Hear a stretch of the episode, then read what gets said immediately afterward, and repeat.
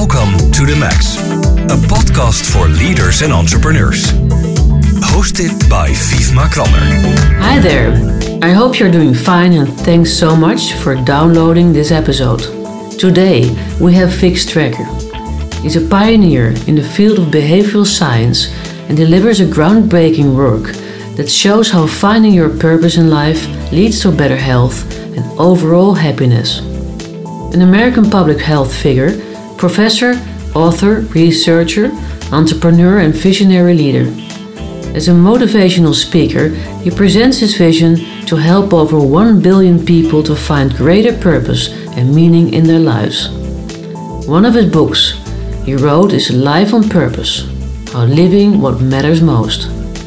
So, beware in this episode, we're going to dive into your purpose in life. Have fun. With us today is Vic Strecher. And I'm very happy to have you, Vic. And I feel as if I know you already. and let me explain. I'm a huge fan of Coursera. And uh, for those who don't know Coursera, it's a platform where you can find all kinds of courses in the field of business and, and, and science and health and personal development and so on from world class universities. And the great thing about it is that it offers you paid but also free courses with the great content. And I followed a course uh, about music theory and about blues, but a few months ago I started with your course. And finding purpose and meaning in life, living for what matters most. And I really enjoyed it. Um, because you have such a nice way of teaching, and almost every day I looked at you in one of your videos. And uh, you are one of the most authentic and professional teachers I've ever met. And um, oh, very kind, thank you. Yeah, and I want to thank you for this. And uh, everybody who listens, take a look in this uh, at this wonderful course from Vic Strecher. So that was my marketing, and uh, I really meant what I said. And um, and that's why I, I thought I have to have you in my podcast. And here you are. So, again, thanks for being on my podcast, and we get the, the opportunity to hear your knowledge and, and experience about purpose and, and, and meaning. So, my first question is what got you into purpose and meaning? Yeah, well, thank you, That's a very kind introduction. And uh, I also want to say that I, I have tremendous respect for uh, people in the Netherlands. I've worked a great deal for years with researchers in the Netherlands mm-hmm. at Leiden, at Groningen, University of Amsterdam, and in particular the University of Maastricht. And uh, I feel that they are some of the best, most thoughtful, careful researchers in the world. Okay. And uh, I've gained a great deal from my interactions with people in the Netherlands, and, and I also appreciate the culture probably as much as any culture in the world. Um, Thank you. I've had the privilege of being uh, of traveling many places around the world, and there's probably no no more interesting and enjoyable place for me to be than uh, mm. than the Netherlands. And I appreciate the people there so much. So uh, that's actually quite honestly why I accepted this and said, I, okay, I am asked quite a bit to. You know, there are many podcasts now. I know, and uh, I was just so uh, intrigued. And, and actually, in this field of, of purpose and, and org- organizational behavior, mm-hmm. some of the very best research has been coming out of the Netherlands. Yep. And, yep. And so I'm fascinated. We may get into that a bit more too down the road in Please. this discussion. Yeah. Um, but to get back to your question, I um, I, like you, had very little interest in something like purpose or philosophical concepts. In fact, I had some colleagues who were doing research in purpose and meaning in life, and I kept thinking, why are you doing that? It seems so mushy, yeah. so esoteric, so ephemeral. Uh, you can't touch purpose, and uh, you know, you can touch cigarette smoking, you can touch, you know, weight management. You can touch the interior of an artery and measure the pressure. There are a lot of things that you can measure that I was more intrigued by because you could measure them. Yep. And then um, my my uh, daughter passed away 10 years ago, and she was, uh, in fact, one of the early heart transplant recipients. She was born healthy, and uh, this is in 1990, so a long time ago. Yeah. Uh, she ended up, oh, I'm sorry, no, it was even before then. Uh, no, it was 1990. That's right, it was 30 years ago. And uh, we were actually on sabbatical in the Netherlands, in Maastricht. Okay. And she started getting smaller and smaller, and she was only six months old. And um, so we took her into the hospital in Maastricht, and uh, in fact, she had seen doctor a doctor before, and finally they said she should go into the hospital, and they discovered that her heart was completely destroyed. That uh, more than likely a chickenpox virus had attacked, and we all get chickenpox, but or most of us, and and it gives us uh, fever for a little while, and Yeah. uh, you know it, it's uncomfortable for a few days as a child, but it goes away. But for her, it attacked her heart, and that happens with a very, very luckily very small number of people. Yeah. But we were told basically to go home because in the Netherlands they didn't do transplants for children, and at that time, I don't know if they do now, but uh, so we brought her back to the U.S. the next day, literally. Uh, so we stopped our sabbatical. And uh, we thought that she would die. Um, We were told that actually that she would be dead within a month or two. And so we um, were told by the doctors that her only hope might be a heart transplant, that all of her other organs look good. And there was a new surgeon from Stanford University who was at our university and said, um, if you want, if you want to list her for a new heart, um, I would be happy to do that if you Yep. want. If you want to go somewhere else or if you want to let her die, that's all your choice. So we had this incredible existential choice and our dinner table conversations were suddenly turning from you know when will i get tenure or um, how about this research article or Yeah. how about my golf game to should we uh, list our daughter and give her a chance to live Yep. and and the chance was small the chance of getting a new heart was only 50 50 uh, 50% and her chance of living five years if she got a new heart was only 50 50 so you multiply those two odds together and she had a chance of uh, only a one in four chance of making it to five years old. Yep. so we had to decide should we even do this? Yep. um, this this could be much more strain on her, much more strain on the family, much more strain on our finances, much more strain on uh, our mental and emotional health. Sure. Only to watch her die.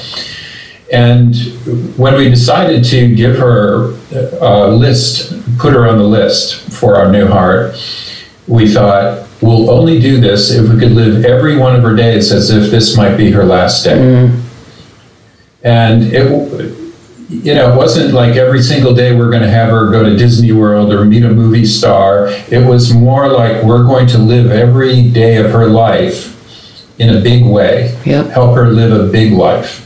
And we have she had an older sister too. She has an older sister. And um, we decided to live that way as a whole family to live this bigger life as if every day might be our last day. And it was a real revelation for us. Our life almost turned from black and white into color. It was like, you know, the Wizard of Oz, if you ever saw that. And, you know, Dorothy is in this black and white environment, and suddenly she gets to Oz and it's all mm. color. That's how our lives started feeling. It- Yeah. Everything started feeling bigger. Yeah. And we started, and I started caring less about what other people thought of me uh, I cared more about what I valued the most. I started Yeah. focusing my attention on the things that were most valuable in my life. And I stopped watching too much television. I stopped uh, a lot of things. I I just, because I was no longer interested, I stopped caring about what some movie star might be doing. Not that I cared that much before, but I, No. so in essence, I started really focusing on the things that mattered most. And we lived, and Julia, my daughter, uh, lived a very big life. Uh, we went around the world multiple times. Uh, she, uh, you know, she just, we just had a wonderful life. She had a wonderful boyfriend then. She uh, wanted to give back. She wanted to be a nurse, uh, and so she went to the University of Michigan, where I'm a professor, and uh, she went into nursing school. And you could tell she wasn't feeling very well. Uh, so we took her down to the Caribbean and our older daughter as well. And uh, we, we stayed there for three days. And, and one night, as we were just finishing our dinner and walking on the beach, she turned to us as we we're going to our rooms and she said, I'm so happy that I could die now. And that, those were the last words she spoke to me, um, to us, my wife and I. And because she never she she went into her room she fell asleep and she never woke up. She died very suddenly and very unexpectedly of a heart attack. Um, no one expected it. She had just been checked up so when that happened in my life i this was 10 years ago now. Uh, when that happened uh, she was 19 years old and i lost my own purpose. I, I you know we went to a grief counselor and i know you do a lot of counseling Yeah. and coaching. And we went to, my wife and I went to a grief counselor, and I was concerned that we would break up over this, that we'd get a divorce over this, mm-hmm. because I had read that 80% of couples get a divorce after the loss of a child. Mm-hmm. And it, it was almost like, you know, when you turn to your spouse, everything comes back. You know, all the grief comes back. And so it was really difficult to even be in the same room sometimes Yeah. because the grief was felt like it was being multiplied. Mm-hmm. So I understood that. And I went in thinking, I, I don't want to get a divorce. I would like to have a relationship still. But so I, I told that, I said, well, you know, I'm a researcher, 80% of people, you know, couples get a divorce. Mm-hmm. And the counselor kind of laughed and said, well, you know, 50% of couples in the US get a divorce anyway. Oh, okay. You're so right. Yeah. So I didn't even think about that really. And, but I, I, and then she said something really interesting. She said, but you know, the best advice that I can give is that you allow your wife and she allows you a way to grieve that's independent because you'll go on your own journey and she'll go on her own journey of grief. And if you judge each other's grief and how you're grieving, how fast you're grieving, when you get out of this, when you Yeah. get back to quote normal, whatever that mm-hmm. means, if you start judging that, you will get a divorce. You will break up because you mm-hmm. won't be able to stand how the other person does this. Mm-hmm. So that was, I know I'm going into much more detail than I expected to No problem. in answering this question, but this is the true Yeah. reason why I got into this. Yeah. So I, you know, in the Netherlands, you have these beautiful uh, parts of uh, northern uh, Holland in the in the sea. Uh, one is, I think, called Scheveningen, right? Well, that's that's that's a place near the sea. Yeah, Scheveningen. Yeah, I, I lived there for a long time. Yeah. Nobody but Dutch people can pronounce Scheveningen. But anyway, I remember being up there, and it's similar to a place I was at. We have a little cabin up in northern Michigan, and I was there by myself for over a month. And it was soon after my daughter died, and I was basically drinking way too much alcohol. I was eating too much. I was watching whatever Kim Kardashian was doing on television, not caring. You know, it's like stupid. I, I, to me, that's a sure sign you're ready to die. And um, anyway, somebody had sent me Viktor Frankl's book, Man's Search for Meaning. Yeah. And so I got it in this cabin and I started reading it, and I'd never read anything like this. And when I read about Viktor Frankl's experience through three concentration camps Yeah. and how people were dying all around him or were being murdered by the Nazis, uh, they're often just dying due to loss of purpose. Yeah. They just lost their, their reason to live, and then they would get sick and they would die. And he observed this. Yeah. And he found that people who could build a transcending purpose were more likely, if they weren't murdered outright, to survive. And I started reading this a bit. I also started reading poets like Rumi. I don't know if you're familiar with Rumi, but um, a, an ancient Persian poet. And I had uh, a dream. Uh, there's a Rumi poem that's beautiful. Uh, I'd read this uh, one evening. I didn't expect to do any of this, by the way. Um, so this is a book I wrote that's actually a graphic novel. Yeah. Um, called On Purpose. This is um, in my prologue. Mm-hmm. The breeze at dawn has secrets to tell you. Don't go back to sleep. You must ask for what you really want. Don't go back to sleep. People are going back and forth across the door sill where the two worlds touch. The door is round and open. Don't go back to sleep. I'd had a dream that night then after reading that with my daughter in it. And it was such a vivid, vivid dream mm-hmm. that I, I know I'm even getting emotional thinking about it, but it was such a vivid dream. I was actually in the Netherlands with her and we were rollerblading and she was only nine. She wasn't 19 she was nine.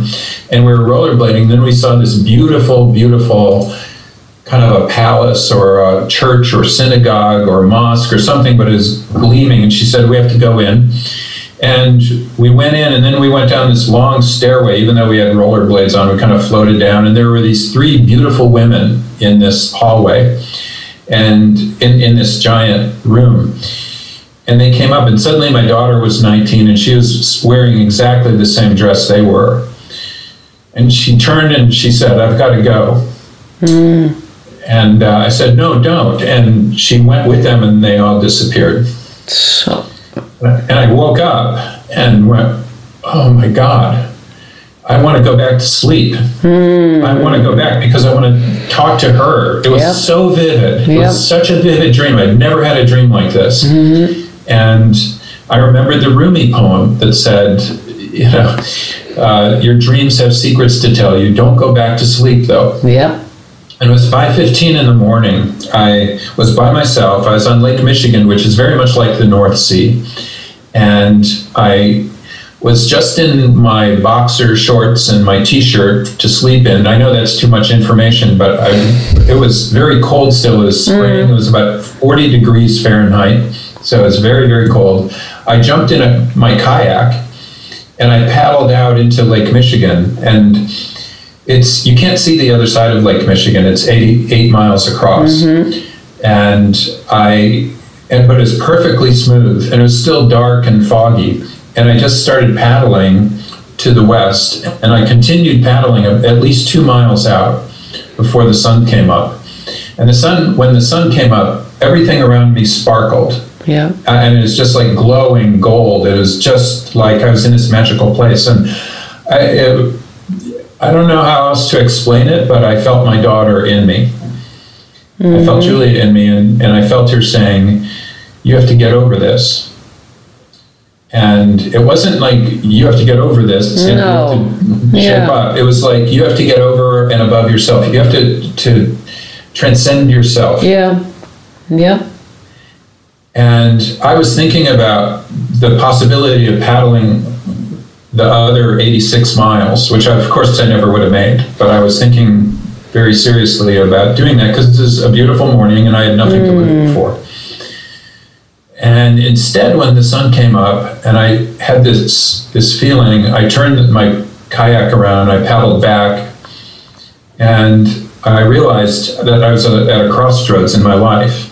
Mm. That it, it was a crossroads two miles out in Lake Michigan, and I could either live or die, and it was my choice. It was complete choice, and there's something so freeing about that idea that I had total choice Yeah. in whether to live or die right then. Yeah. And in deciding to live, I thought, I'm going to live differently. Um, if I go back, I'm going to live my life differently. And the university, uh, my University of Michigan had said, you don't have to teach for the next semester or two semesters. You just lost your daughter. That's a horrible thing. And I said, great, good. Then I can go up north and drink myself to death. But, and that's maybe what I was thinking.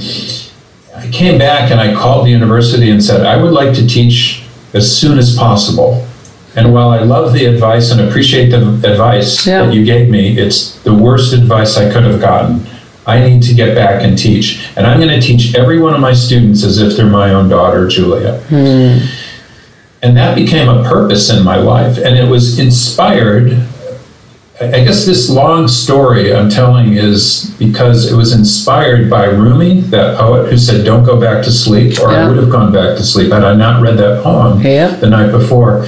And I'd been reading Viktor Frankl the day before. And if I had not been reading Viktor Frankl, I wouldn't Yeah. have been thinking about repurposing my life. Hmm. So I said, I'm going to teach my students as if they're my own daughter. And when that happened, everything changed about my teaching.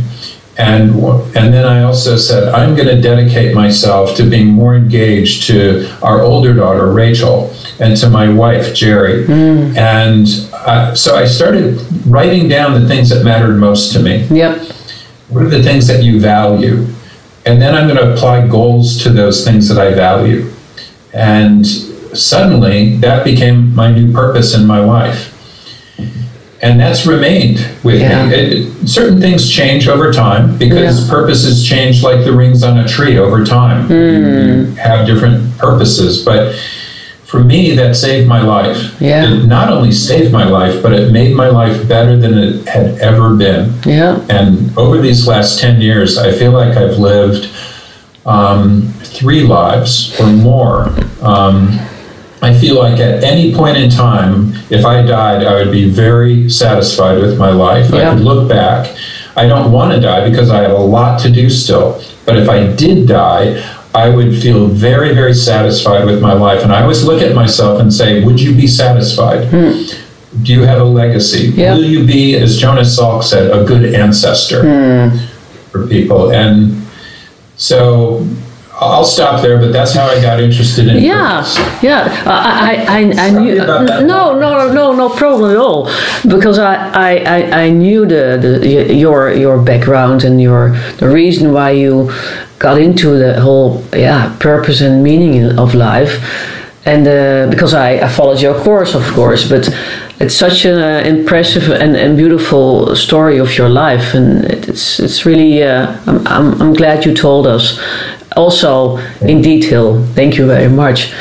And um, well, I, I know you, you did a lot of thing, uh, things or study in uh, about uh, behavioral change. I'm not doing much of that anymore, um, but it's funny, in a way, I am doing it. Uh, before, when I would study behavior change, we would study people's attitudes about smoking, for example. Yep. Um, we'd ask, you know, what are you worried about the health effects of smoking? Um, are you worried about addiction? And uh, are there other smokers with you in your household, etc.? Your friends smoke, and we would look at various motives people might have.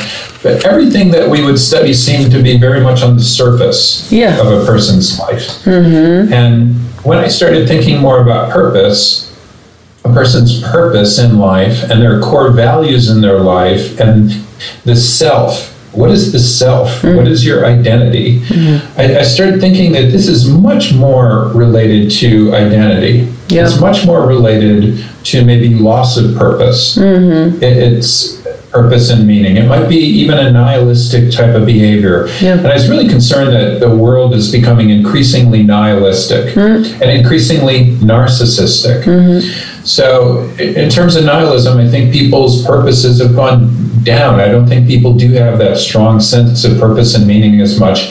And you could say that even throughout the 19th century, when a lot of these uh, pre-existentialist philosophers like Nietzsche, um, and uh, even before him, Kierkegaard, Soren Yeah. Kierkegaard, started thinking about uh, this self more, and and that we have the freedom to do to make choices in our our lives. So Yeah. we should, you know, Kurt Vonnegut once said, "We are who we pretend to be, so we should be very careful who we pretend to be." I love that quote Hmm. Yeah. because we can be anything we want. Probably we can pretend to be anyway. We Hmm. can have put on any airs, any image that we want. But you know, we can decide we're going to be kind, we're going to be generous, we're going to be greedy, we're going to be selfish, we're going to be fun-loving, we're going to be sad and morose, and Hmm. you know, of course, there's many other factors in this, and I'm not pretending to uh, know everything about this or to No. take this shallow view, but I think it is true that we have some degree of agency where we can decide the person we're going to be. Yeah. And I had to decide that out two miles out in Lake Michigan. And, and through tremendous strain Hmm. and came back and really did change who I was. I didn't just, you know, No. become a happier person or something. I changed who I was. Yeah.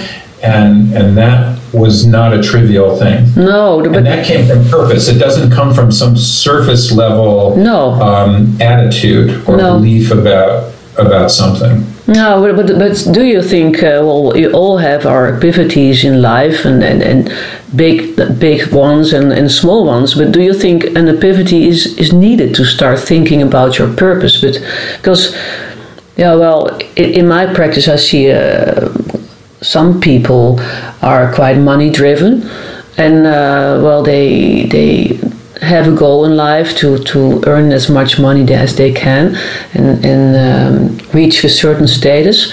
And if they do, then they get a little bit disappointed. But then they think, well, is this all? And then we they, they have a well empty feeling inside themselves, and um, well that, that's that's mostly the moment they go start thinking about meaning of life or something else happens in their life. But do you think it's really needed?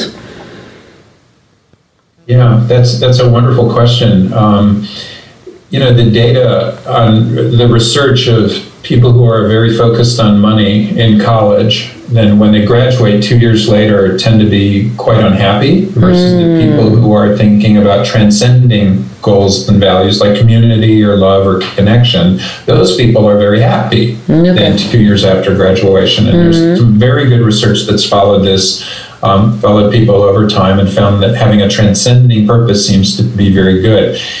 If you look at our country, the United States, we've been, we've really, starting in the 1970s, um, college students flipped from uh, the majority saying, I would like a meaningful philosophy in my life. They flipped to, I want to make as much money as possible Yep.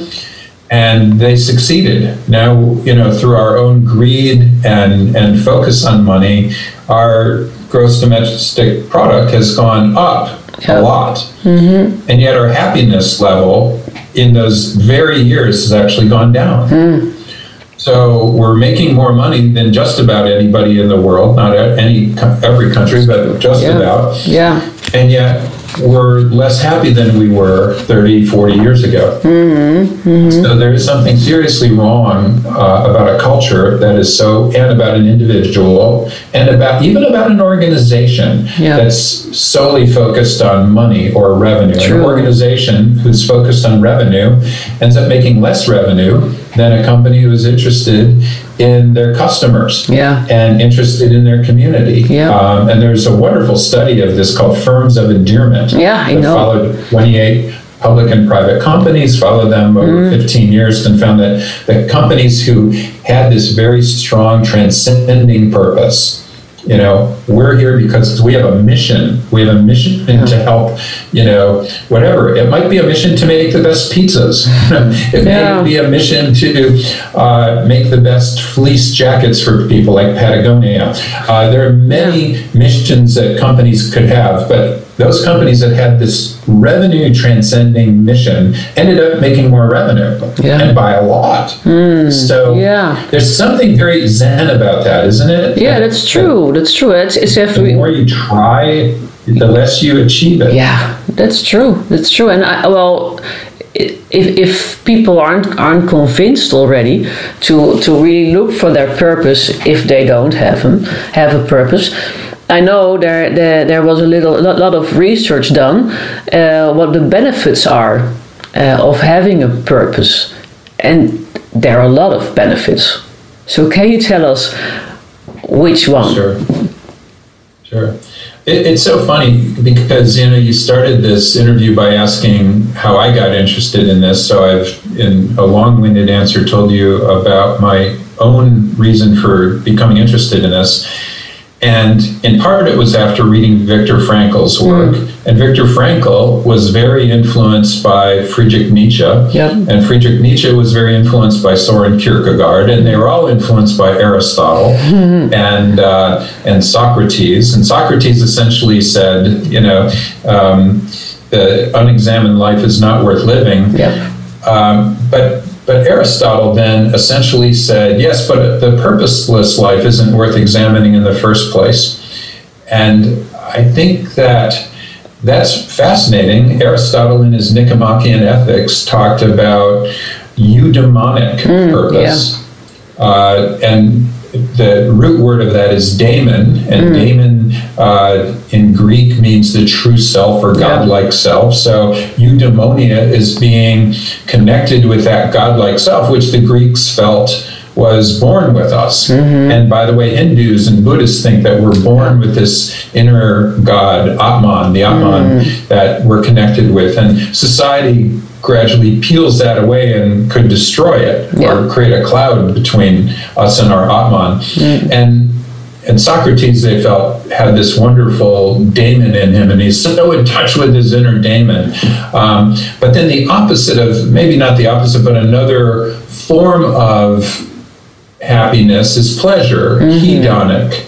So there's eudaimonic and there's hedonic uh, forms of, of happiness. And Aristotle said it's fine to be hedonic. It's fine to love good food and good Yeah. wine and good sex and good movies and go out and, and nice vacations, etc. All of those things are great. But if that's all we care about, mm. Then we're like grazing animals. Yeah. He said we're like grazing know, yeah. animals. And we all like to graze. Every you know, if you're human, you like to graze. That's Mm-hmm. fine. But at the same time, this idea of being in touch with this godlike self is important. Yeah. So all of that is background. Now there is all this research now, literally looking Yeah. at eudaimonic well-being versus hedonic well-being. People who have a strong eudaimonic purpose in their life, Mm-hmm. you know, uh, those people end up living longer. They are far less likely to develop heart attacks or stroke. At retirement, if you have a strong purpose at retirement, and we can get into this more in a bit if you want, but if you have a strong purpose in retirement, you're 2.4 times less likely to develop Alzheimer's Yeah. disease, dementia. Extraordinary, And yeah. if you have a weak purpose in your life, seven years later, and that's controlling for age and gender, and mm. you know, education and health status and cognitive impairment, all of those things controlled for statistically. Yep. And there are now three studies of this that show the same thing. And Great. all of the studies are saying, wow, we need an intervention to help people find more purpose Yeah, in their lives. it's true. You know, if purpose was a pill, can you imagine? Uh, so Yep. this is really, really um, amazing. I think It uh, is. This, all of this research, I, I'm just really impressed with it. Yes, Sorry. yes, I I can, Um, it's true. And, and I think we should take it seriously. We now, in our own research, put people in MRI, uh, magnetic resonance imaging, and we ask people to start thinking about their purposeful core values. And we find when they're thinking about that, those purposeful core values, more blood flow goes into the ventral medial prefrontal cortex. This is a part of the brain that relates to self processing, like Yep. who am I? Yep. It relates to our values. What do we, you know, it, it basically helps distinguish different kinds of values. And it also governs our amygdala. Our amygdala is a very ancient part of the brain. We often call it the reptile or lizard Yep. brain because reptiles, lizards have an amygdala. Um, and it relates to, it's associated with fear and aggression. And imagine with COVID, there's a wonderful study um, by a group of Italian researchers uh, just recently came out uh, entitled uh, The Hijacking of the Amygdala by COVID 19. Uh, because COVID has kind of hijacked that and made everybody scared Yeah. and aggressive. That's In true. the US, we bought assault rifles, pulled money from our yeah. banks, I know. You know stripped the shelves bare of hand sanitizers. Yeah. You know, everybody got scared and freaked out. Yeah. But people who have a strong purpose, their prefrontal cortex is very active. Yeah. And it probably downgrades and governs the amygdala. Unbelievable. And, and, and so that's important. yeah. There's another part of the brain that purposeful people have less activity in, and that's um, a part of the brain related to conflict. So people who are purposeful have less conflict. Mm. And that's important. So let's say at the end of the day, you are tired and you feel like having a drink, or maybe you have your two children saying, Hey, dad or mom, I would like to play with you. Or, and can you play with us? And so you're conflicted, right? You want to have a drink and read your email or, you know, play with the kids. And then a purpose helps you reduce that conflict. I know what I'm going to do. Yeah. And and so that turns out to be important. Yeah. Uh, I, I think increasingly now we have so many different ways of distracting ourselves. We have social media, we have television, we have, you know, all sorts of things, radio, lots of lots and lots of things to distract us from the things that matter most in our lives. Yeah. And one of the things that purpose does is help you focus on the things that matter most, hmm. but also defocus you from the things that don't matter. Yeah, that's true. And so that provides greater clarity in our lives. Yeah, yeah. So uh, if you, if you talk about uh, the values, uh, can you t- can you give me some examples about values? Yeah, sure. So our core values are the things that matter most in our lives. Mm-hmm. And often the things that matter most in our lives aren't things, they're no. people their causes. So, do I care about a certain cause? Do I care? About, You know, sometimes so many people come in and say, I don't know how to find a purpose. Do I have to go to northern India and meditate in a cave for six months? And I go, no, just turn around in your house. Yeah. Look around at the people okay. there. Are yeah. those the people who matter? Um, how about at work? What are the things that matter? Is it the product that you're building for and the customers you're building that for? And that could be building the best pizza, or it could be making the best shoes, or it could be, you know, one of the things I love about the Netherlands when I travel and, and when I was living in Maastricht, I used to be fascinated by the little beautiful stones on the street. And I think they call them baby caps or baby's caps or something. They were so perfectly rounded, and yeah. they, each one was carved beautifully, and each one was inset into the street so perfectly mm-hmm. that you could have uh, an international bike race on these baby caps, and you know it was incredible. And I would think back, like who made those baby caps? Who made those beautiful, perfectly rounded? Smooth stones because they cared so much. That was a value to them. They, yeah. and and so they must have obtained meaning from their work.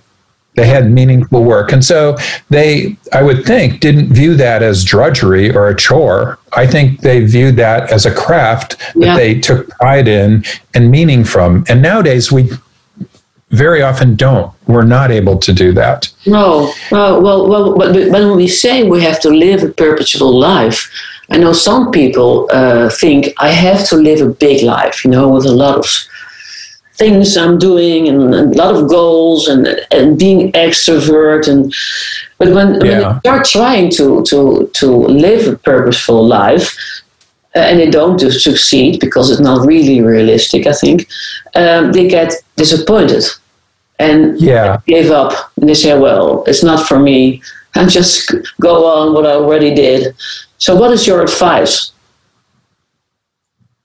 Yeah, I can't live a life like Kim Kardashian, or I can't live a life like some movie star, and so therefore I'm depressed. And uh, I go on Facebook and I see everybody having great time and great lives, and therefore I'm depressed. And you wonder why people kill themselves, and you wonder why our depression rates have gone up so much. Mm. Um, it's because we keep comparing ourselves to people who are not even part of our core values, quite honestly you know these are the wrong people to be thinking about and the wrong role models in my opinion.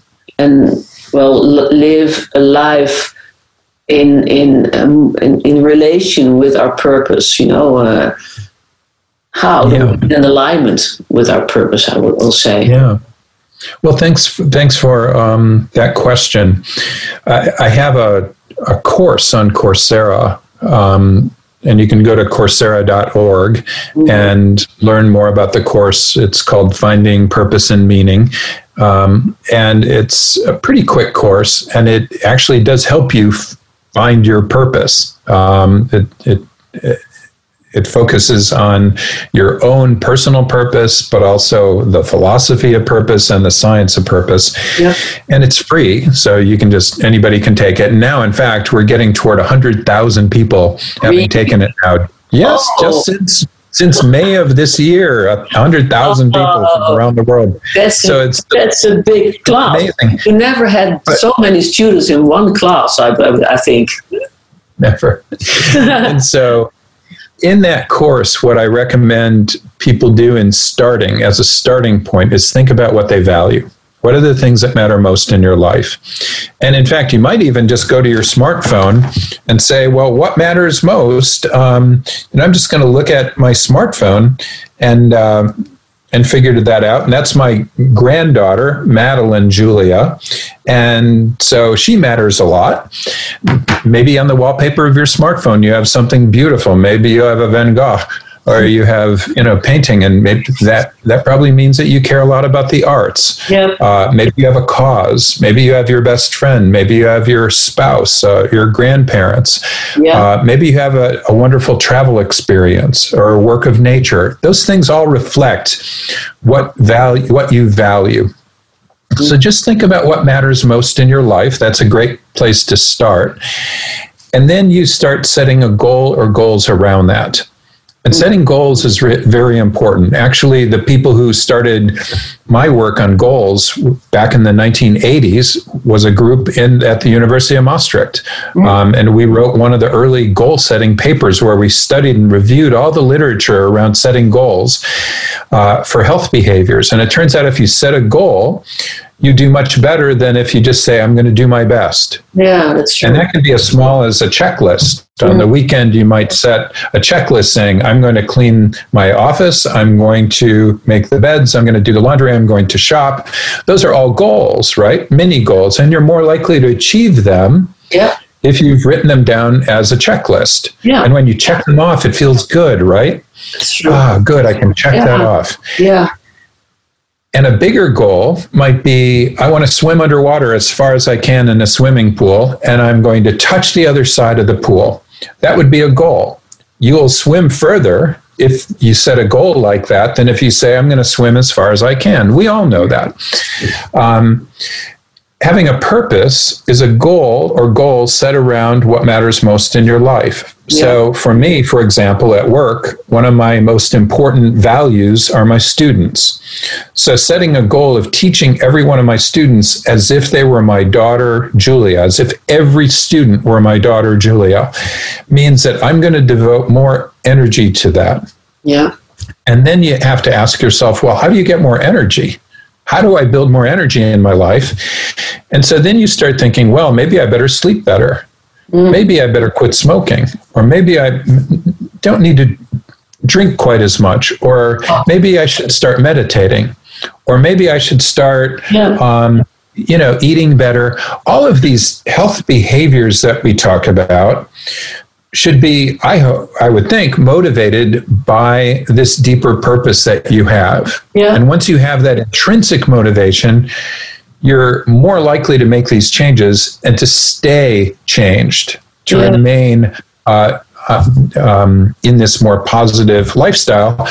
Not for you, but because you have this transcending purpose, because you have 400 students to teach, or in my case, over 100,000 students. Um, or you have a family to take care of still, or you have other things, you have a business to take care of, whatever those things yeah, are. True. That's true. Does that make sense? Yeah, sure, sure. Because uh, I know uh, taking care of yourself is a very important thing always, but also when you want to follow your purpose. And um, I know you talked about um, the the things that are important in, in this aspect, and um, you call them space. You know, from uh, yeah. the, the things that are, are important. So that's that's yeah. sleep. Um, yeah. So sleep is uh, or space is sleep. Presence and presence is uh, like mindfulness, basically. So being present here and now. Yeah. Activity, physical activity, creativity, being creative, and eating well. Yeah. Those five things sleep, presence, activity, creativity, and eating. And I can ask myself at the end of the day did I give myself space? Mm. Um, did I give myself those things? Because if I didn't, then I find myself with less energy than I need Yep. to engage in my purpose. Mm. So Aristotle, in fact, said it's not just about having purpose; it's about being purposeful. Yeah. So how do I build uh, my energy level so I can be purposeful? Yeah. So it's it's it's um, if you count up, it's it's having a focus uh, towards your goal, having your values, take care of yourself. Um, well, what else? And then you live a big life. And then you know, take some risks Well, in your life. Yeah. Um, you know, the, I, the idea of living a big life doesn't mean that you have to be a movie star. No. What it means is that you metaphorically get on the dance floor of life. You're not a wallflower Mm-hmm. in life.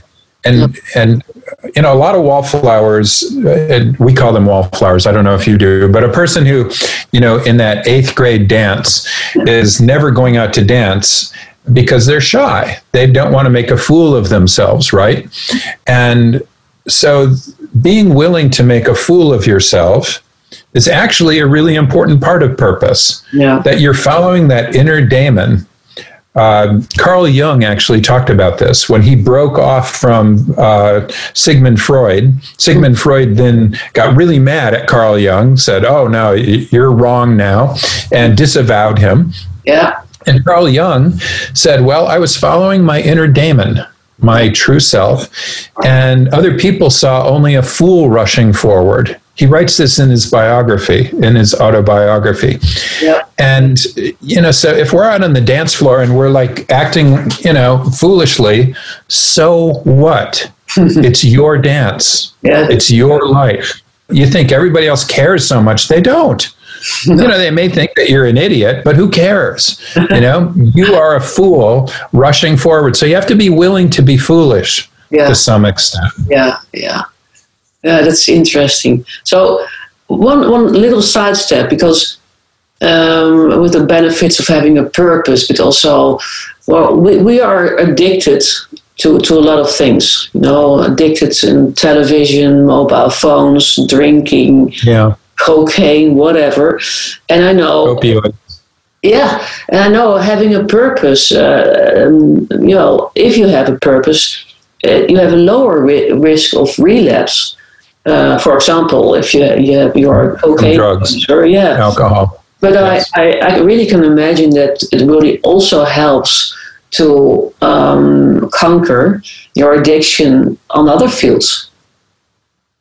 Yeah, people with a strong purpose, first of all, are more resilient to pain. Yeah. So, thinking about your purpose, actually, you become, uh, you know, uh, you're you're more resilient to very extreme heat or extreme cold. Uh, people with a strong purpose have, who have just had knee replacement surgery, which is quite painful. I know because I had one uh, this year. Um, uh, but if you have a strong purpose, your recovery is faster and less painful, and you are less likely to experience depression, uh, or that many people do.